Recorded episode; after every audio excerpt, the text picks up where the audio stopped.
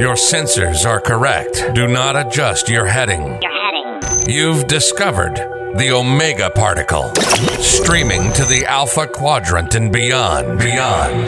Beyond. Here's your host, the anchorman of the Federation, the doctor of dilithium. This is Jonathan Wiegand.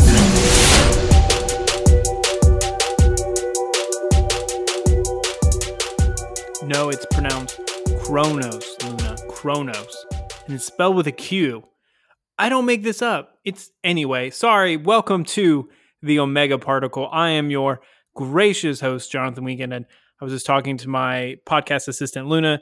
We're talking about Kronos because today is the Klingon Part 2 episode. Finally, diving back into Klingon lore and history. We kind of went away from it a little bit. We had some fun bringing on some guests and then uh, doing lower decks reviews, but now we're getting back to the Klingons, getting back to Worf, and doing what we do best on this show, bringing you the best news and the top, top content. anyway, um, welcome to the podcast, guys. I happy to be back again. Um, it's almost Halloween, so I'm excited, and yeah, I'm, I'm really pumped to announce we're going to do like a spooky episode right before Halloween, talking about the top ten horror episodes of Star Trek and there are a lot. Surprisingly, a lot of Voyagers on that list. So I'm already starting to do research and show prep for that. So um, it's really fun and really enjoyable. Today, I'm joined by my friend Fuente Gran Reservera Havana edition. Um, it's a nice little um, cigar, nothing heavy or bold, but it, it's just a nice, smooth flavor. And um, if you're not, not in the cigars, you just a waste of 30 seconds of your life. yeah, so I'm going to touch into a little bit of news today, um, just because everyone just needs to put on some seatbelts before we get into the Klingon episode. And that I am, of course, talking about the man of the hour, Avery Brooks. Yes, there's been a huge rumor that Avery Brooks is going to come back as as ben, Benjamin Sisko from DS9, and he's probably going to do maybe a Picard appearance, or he's going to it's just I don't I'm just I hate to be the bearer of bad news, but I have zero confidence in this rumor. Um, everyone's like, well, they were this uh, news agency or this blog is the same one that reported this or this or this, and it's it's it's valid. And I'm like, look, bro, it's okay. This is why he denied Avery Brooks denied being in the DS9 documentary. What we left behind. He's continually denied going to annual conventions. He's even, I think he's rumored, because I looked this up, rumored to have left Rutgers. He's not teaching there anymore. And there's to me, probably a few years ago, I was watching this clip of, I forget which Star Trek convention it was, but it had the, the captain's roundtable, had all the captains. And you hear this moment between Shatner and Brooks. And Shatner's like, look, bro, you got to say something. People came here to hear you talk. And it's just like, I don't believe that he would be willing, after all of these years, to go back into it again. However, if it's a very large paycheck, maybe. I personally would love to see him back. He's my favorite um, captain, but I, I just, I don't, I don't, I'm not buying it until I actually see him and it's confirmed and it's like, yeah, this is what we're doing. I just, I have no confidence in it at all. And I don't mean to rain on anybody's parade, but that's just, I want to give you the most accurate news I can. So, beside getting everybody worked up, that's the truth behind the matter. So, I hope I'm wrong in this case. I, I pray I'm wrong. anyway, um, today, yeah, we're covering Klingons. Now, this will be a little bit more um, kind of a funner episode than the first one. We're not really dealing with creation and lore and, and Kahless. We're, we're really dealing with everyday Klingon society structure and even a little bit of the mating rituals. so bring your helmet for that segment. So, with that being said, let's get into Klingon Part 2.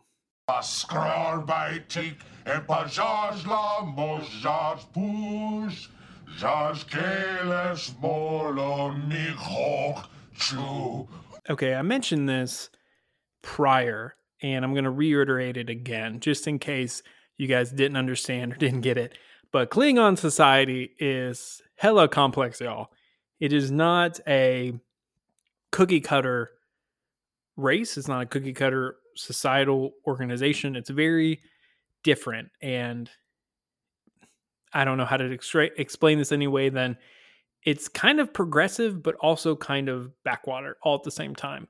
So, depending on which episode of Star Trek you watch, um, most of the information we get come from the next generation. And then, of course, with DS9, with Worf going on there, Worf is kind of like our, our tour guide through the Klingon world. And so is Jadzia Dax. One thing it's so funny is because on DS9, they'll be like, Worf is Klingons, women are part of the family, and we listen to them and they're a great addition. And then sometimes they're like, no, this is a woman, don't listen to her. And then they're like, oh, we're not racist at all. And then on another episode, they're like, yeah, we don't trust them because they're Romulans, and we don't like Romulans because Romulans are jerks. so it's like, okay, so they're they're kind of playing back and forth. It's it's kind of a complex societal area, and that that's okay. That's not going to be cookie cutter like the Federation on Earth is right now, where everybody's kumbaya, lovey dovey, which is great, and that's the hope, and that's what we all want. But I think Klingon societies is getting there, y'all. It's getting there. And they even mentioned that before. I think in DS9, it's kind of like there really is no Klingon scientist. There really is no Klingon professions other than like politics and war and military service. So there's there needs to be an expansion in those other arts, but they're just not valued at all. And it's almost an embarrassment to your house if you go into one of those areas. Now, speaking of house, so before the Klingon Empire's decline in the mid 22nd century, and again in the late 23rd century, Klingon society was it was really based on a a feudal system organized by these traditional great houses. Now, I'm sure everyone already knows that if you're familiar with Trek in some way, but if you're not, that's they kind of have these a dozen houses that kind of rule everything. They have all these lands and they have all of this um, manufacturing or, or war. So they, they always have the ties to production and ties to money in their feudal system. Now, don't worry, we're not going to go down that rabbit hole about economics of the Klingon Empire. Dear gosh, never thought I would say that sentence, but um, we're not going to go down there. It's just kind of setting it up because the house and the honor of your house is so critical to each individual Klingons life. And we see that throughout all of Worf's story arc is the House of Mogh. And then when he's brought into General Martok's house as an honorary member. And I've always wondered if it's like so Mogh was Worf's dad. So for Alexander, is it the House of Worf? um, I'm just I, I, think it'd be funny if your dad I would name my son like Rock. So be like, it's the House of Rock. Sorry. dad joke. Anyway, so these houses are usually represented on the Klingon High Council, and the Klingon High Council hears all of the disputes and they make the law. They're basically like the Supreme Court of the United States in Klingon, but they're kind of the end all be all of all political spectrum. And then there's a High Chancellor who kind of rules the council and controls the council, but the houses make up the council. Now, they haven't always been this Klingon council way. So there was a decline in Klingon culture, and it was demonstrated by the Klingons themselves. They like really stopped caring about their weapons, and they even stopped caring about their honor. And um, this is an Enterprise episode, Marauders and Judgment. And I think they're off the top of my head, they even let their weapons like rust over because they just didn't care and didn't take care of them, didn't fight with them. And then sometime after the augment virus ripped through the Klingon Empire, a new regime kind of took control and then turned the empire back into this authoritarian state and that's we see that in discovery so it turns into kind of this authoritarian nature and then later on into the 23rd and 24th centuries it returns to this klingon council again so it hasn't always been council forever they've kind of had a little rocky road and if you're familiar with discovery season one they kind of show that a lot with L'Rell and kind of her rise to fame as a woman High Chancellor. So that's fun. and we'll talk about women shortly and their role in Klingon society. But now that we have this power structure in place, let's move on to the day to day life. Now, it's not just wake up and kill and go back to bed. It's not, I don't think it's a Spartonian. Is that a real word, Luna? Okay, I don't know. I don't know if it's a Spartan way of life, but males traditionally have dominated life in the empire. Um, they assume these leadership roles in politics and in the military. And of course, if you've watched any movies or any type of episodes, you would get that assumption that they are this male, the patriarchy of Klingon culture. And there are some notable exceptions, though. Like I mentioned, L'Rell. Um, she rose to the High Chancellor and served on the council. And then again in 2293, I'm going to butcher this, Asber, Asbitter became Chancellor of the High Counselor after her father, Gorkon, was assassinated. And that, of course, happens in Star Trek Six: Undiscovered Country. So there are women in prominent, and they, they can move up, but it, it's not a common thing, sadly. Speaking of women, and this is a good kind of another transition, if males dominated these leadership roles and things outside of the house, then women traditionally dominated the household and the management of the family's affair. We see that in DS9 when Quark goes and kind of has to fight with this Klingon lady to kind of make sure she gets the titles and the in the head of the house because all the male heirs have died. So they were treated like equals, but just really not in politics or in matters of inheritance. Now, just on a personal note, seeing my wife, she's a stay at home mother, seeing my wife run the house and, and, and raise and, and do everything with our son, that is an incredibly, incredibly difficult job. Oh my gosh. I feel like I'm lazy because I work from home. So I sit behind a desk and I and I do my number crunching, my accounting stuff, my spreadsheets. And it's just like I don't I she has the patience of a saint. I just don't know. So shout out to all the to the to the moms and the working moms and stay at home moms that do that because that is a incredibly difficult job that you can't clock out at at five o'clock. So um, props to y'all because that is whew, that's tough. And I guess to Klingon women as well because they they got to do that too, raise little warriors. so moving back into Klingon women, so the law actually prevented them from serving the High Council, and then they couldn't can take they couldn't take control of their houses unless they had the money and the male successors were all gone in their lineage. So he had to bribe people, of course, and and people outside the United States, that's a very common thing is is bribery, and, and it's for government officials. It's not I'm not saying it's good, I'm not saying it's bad. Just that's how the rest of the world works outside of the United States. So that's definitely continued in the Klingon culture as well. The funny thing is, is like Klingon women were not viewed as these dainty things. They were viewed as they were expected to have the same physical prowess and lust for blood and battle as the men. So, I mean, there is some equality there. They have everyone has the same standards to live by and the same goal. So, there is something there. One of the bedrocks of the family in Klingon culture, of course, and you know this, is the importance of tradition and honor. Like we know all the memes with Gowron and glory to you and your house. that terrible Gowron impression.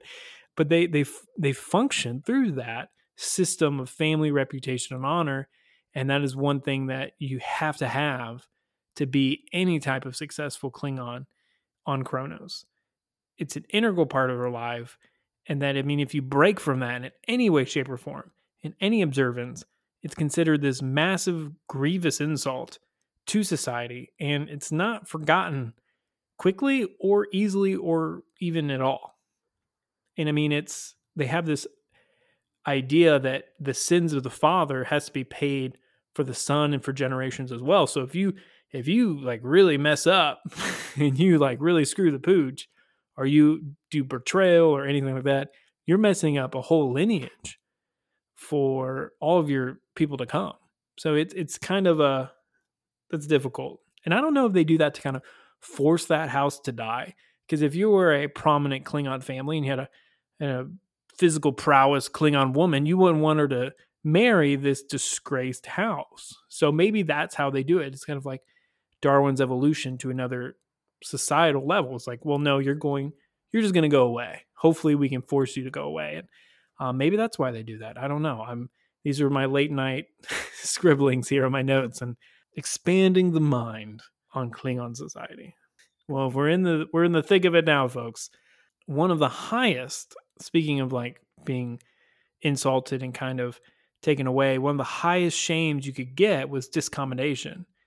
And that action by the High Council officially stripped Klingon of all personal glory and all honor and, and their whole family of it. We see that in TNG with Worf and the Duras family framed Mogh to betraying the people the outpost and and the Romulans kind of came and killed everybody and and they try to dishonor Worf, but he can't say anything because it'll bring down the Varia Council itself. So he takes one for the team and they all do this thing where they cross their arms, Wakanda style, and then turn their back on him. And it's kind of you're just shame. Like they can't even when Klingons come on the Enterprise, Worf has to be like, I can't be around them. And Picard does a great line like, No, you're you're an officer on my ship, and we will treat they will treat you with honor and respect. well, my impressions are just on point today, isn't it, folks? So they they have this kind of risk reward system. So if you risk it and do great things in the military, you'll your honor will live long through lineage, but at the same time, on the other side of coin, if you jack up, you're, you're going to be screwed for a long time. But moving on, besides like the honor system, quote unquote, one of the most important things you can do in a Klingon family is military service. That is that is all these people are about. And I mean, it's just an integral part of their society. And it provides opportunities for these warriors to die in battle. And I mean, if you're not, I mean, if you're not really trying to die in battle, and that's the whole point of what I said before about artists and doing other professions. If you're not willing to to do that, then then are you even a Klingon in their eyes? The Klingon Empire is always kind of this expanding because they have this warrior mindset. So you definitely see that before the Khitomer Accords that they're always kind of pressing and always expanding in a, a Roman like fashion there's never a, a day off. After the Khitomer Accords, they kind of settle down and make peace with the Federation, and there's peace in the Alpha Quadrant. And so the famous line, there was never a word peace in the Klingon language until the Khitomer Accords. It was just the way it is. And I mean, there's a couple, I think, episodes where Riker goes and kind of like does like a swap, officer swap, and he goes on a Klingon ship, and it's discipline was strictly enforced you could kill your superior or you could and take their place through promotion or somebody could kill you and take your job so it's always this constant pressure and constant vigilance to be make sure you're not gonna die. There's real no amenities on the ship. They really only care about um, glory and honor and, and doing that conquest of military service. Again very spartanian in that way. And i mean i know for me when I was watching those TNG episodes, it, it just seemed like chaos with Riker on the ship because people were killing other people, and it just seems like there would always be this never you can never have people at the bottom because the only way to get promoted is kill somebody. So I just felt like there, you would always have this super high turnover. But in fact, that can only be done under certain conditions and it has to be a certain way. And it's only through a challenging a direct superior. And if the direct superior, of course, he's got to defend himself, but there is a there is a sense of duty behind it. So it's just not mad chaos on a ship. I don't want to give you that impression if you're not familiar with it. We talked about the family. We talked about kind of the society and and we, now we talked about the military service and the attitude behind that and some of the little nuances of the ship. Now we're going to go into something that could literally be a five hour podcast. That could, I mean, there are hours and hours and hours of YouTube videos on this very subject. And for me, I don't want to overwhelm people. I don't want to get them in the thick of it. Now I know that's how it kind of been my attitude the whole time with OPP is I don't want to give you six hour podcasts. Now don't get me wrong, I love those sometimes. That's how I got um, hardcore history. Got into World War One. Was listening to these like four or five hour episodes at a time, and I don't want to do that. Now I'm sure there's ways and people to do that, but man, we got busy lives. You got busy lives. Let's just keep it simple and just have some fun. That's all we need to do here. Have some fun and give you the best content possible. Possible. Wow. anyway, so we're going to go into the traditions and ritual. We're going to mention about five or six of them here. And, and again, we get most of our data from TNG and from DS9 and from Worf. And they use these rituals as almost like a milestone in the Klingon life. So they they had their okay, we're going to you're going to go in to be from you're going to become a man, rite of ascension. Okay, you died. This is what you do. Oh, you want to overtake the chancellor. This is what you do. Oh, there's in putting a new chancellor and this is what you do. So they, they have rituals written out for so many different occasions and so many different instances that it's kind of just wild. Um, but again, this is their culture and this is the traditions they have. And like I mentioned before, the most famous one is probably the Rite of Ascension. And that's like most famous because it's in a great TNG episode called the Icarus Factor. And and we see Worf lamenting that he never got to go through his rite of ascension. And basically, as you walk down this aisle, and there's these Klingons on these like above you, and they have pain sticks, and then you just stab you with pain sticks. and a pain stick is exactly what it sounds like. It's a stick that causes pain. and you just walk through it, and if you make it through, you're recognized as a Klingon adult and that's one of the most famous ones because it's supposed to transition you from a child into a man and a, and a true warrior. And another big ritual is the rite of succession. They start off with a lot of right of, but the rite of secession, which we see Jean-Luc Picard do, and that's with,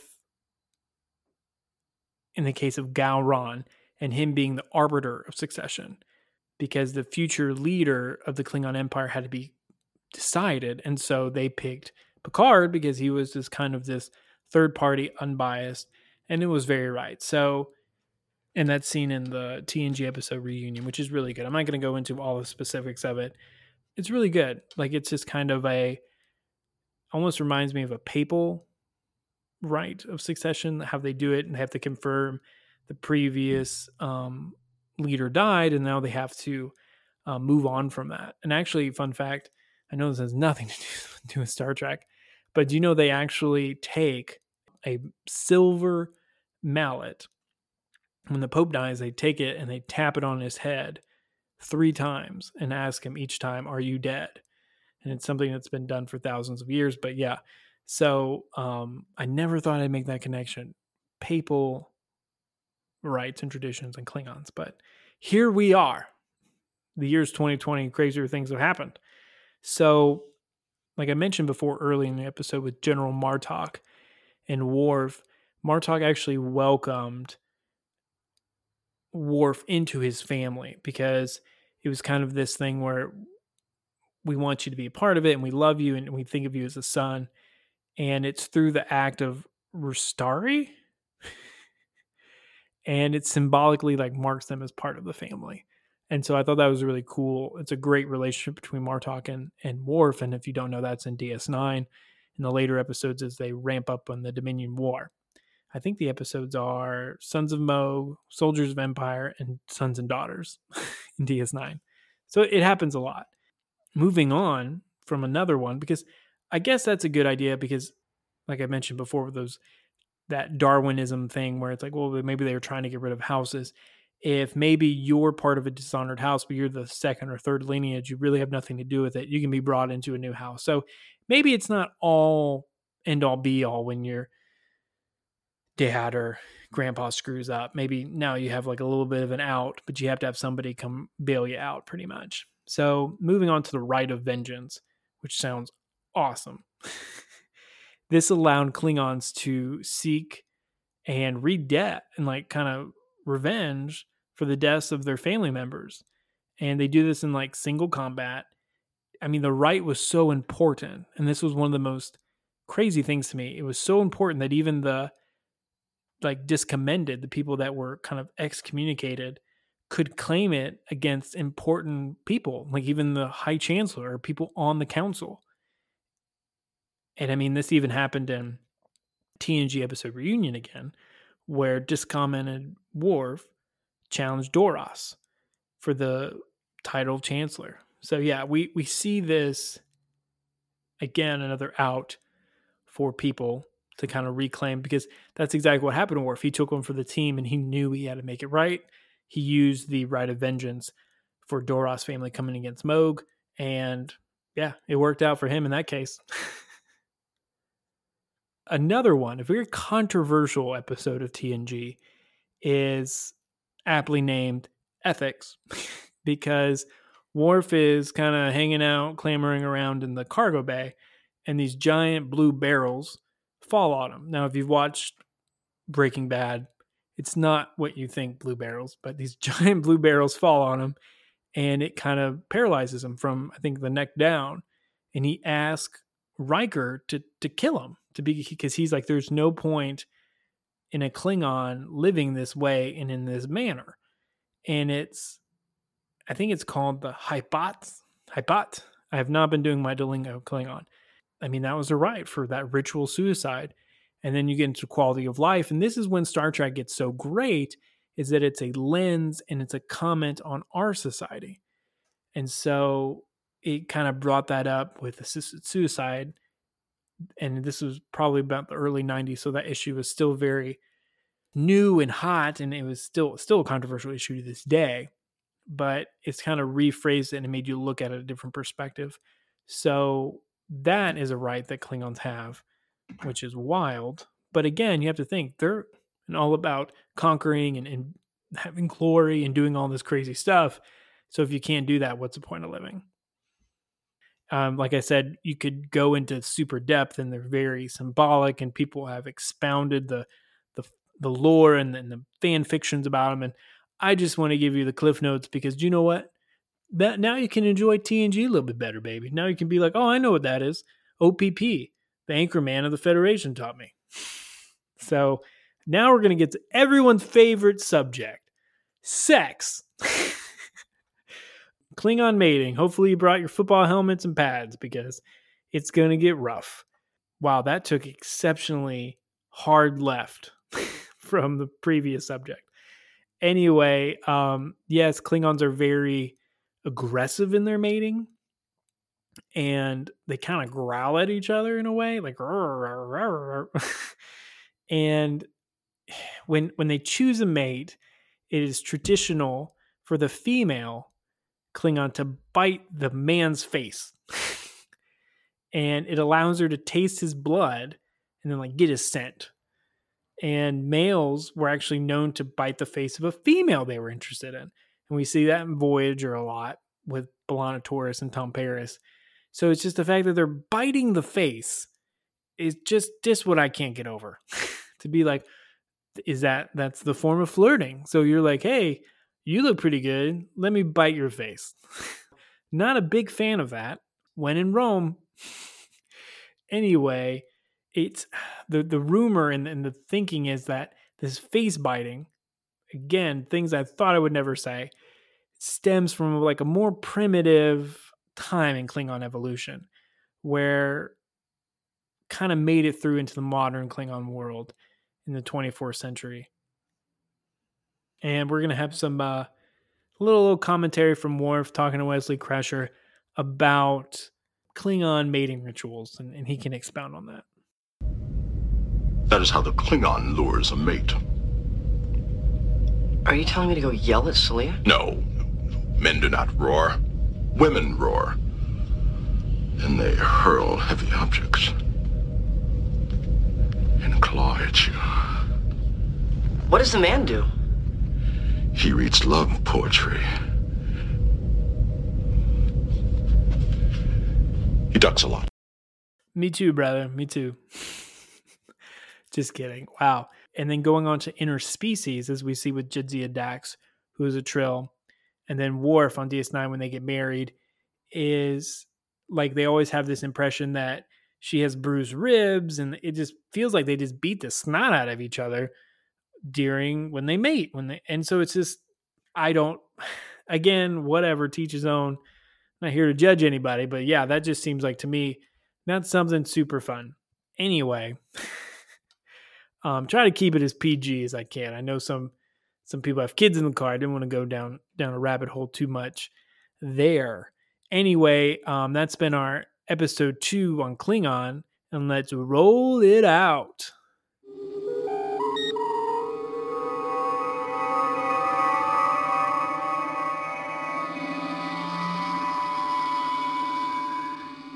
So we are currently in our middle of the pack episode on Klingon culture and Klingons in general. And we have one more coming up, coming down the pike, probably released um, early November. I mean, this could easily have been like a five, six, seven part episode um, series, but I just didn't want to go all down those rabbit holes. Maybe I'll return to it in the future. Um, never say never. But for right now, it's just like I want to provide the kind of new facts and some fun things to think about but also not overwhelm you, you know, because nobody needs that in their life right now. Just a quick reminder we're going to be wrapping up our Lower Decks season one review with episodes 8 through 10. Just quick cliff notes. I loved it. I thought the last five minutes of it were the best of the whole season. Super cool. Um, freaking loved it. And if you know, you know. Again, you can always follow us on Instagram at Omega Particle Podcast and on Twitter at omega particle underscore. And again, I've I've been reached out a few times over the past few weeks, and my wife kind of kind of explained what this site was because I was unfamiliar with it. Is is it called Patreon? Patreon Luna. Um, a couple people have been asking, "Hey, are you doing this? Would you would you want to do this?"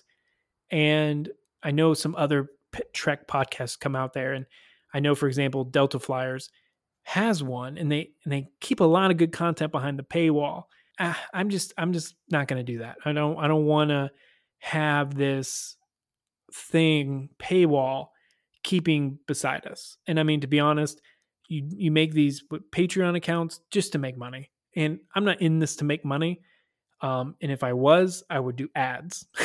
I would not do this special club and i make four dollars a month from it. You know like to me it's it's that kind of ruins the hobby of it to me is like no it's you do it for the love of it you know my man? You do it for the love not for the money. Now i'm saying advertisers i'm i'm listening.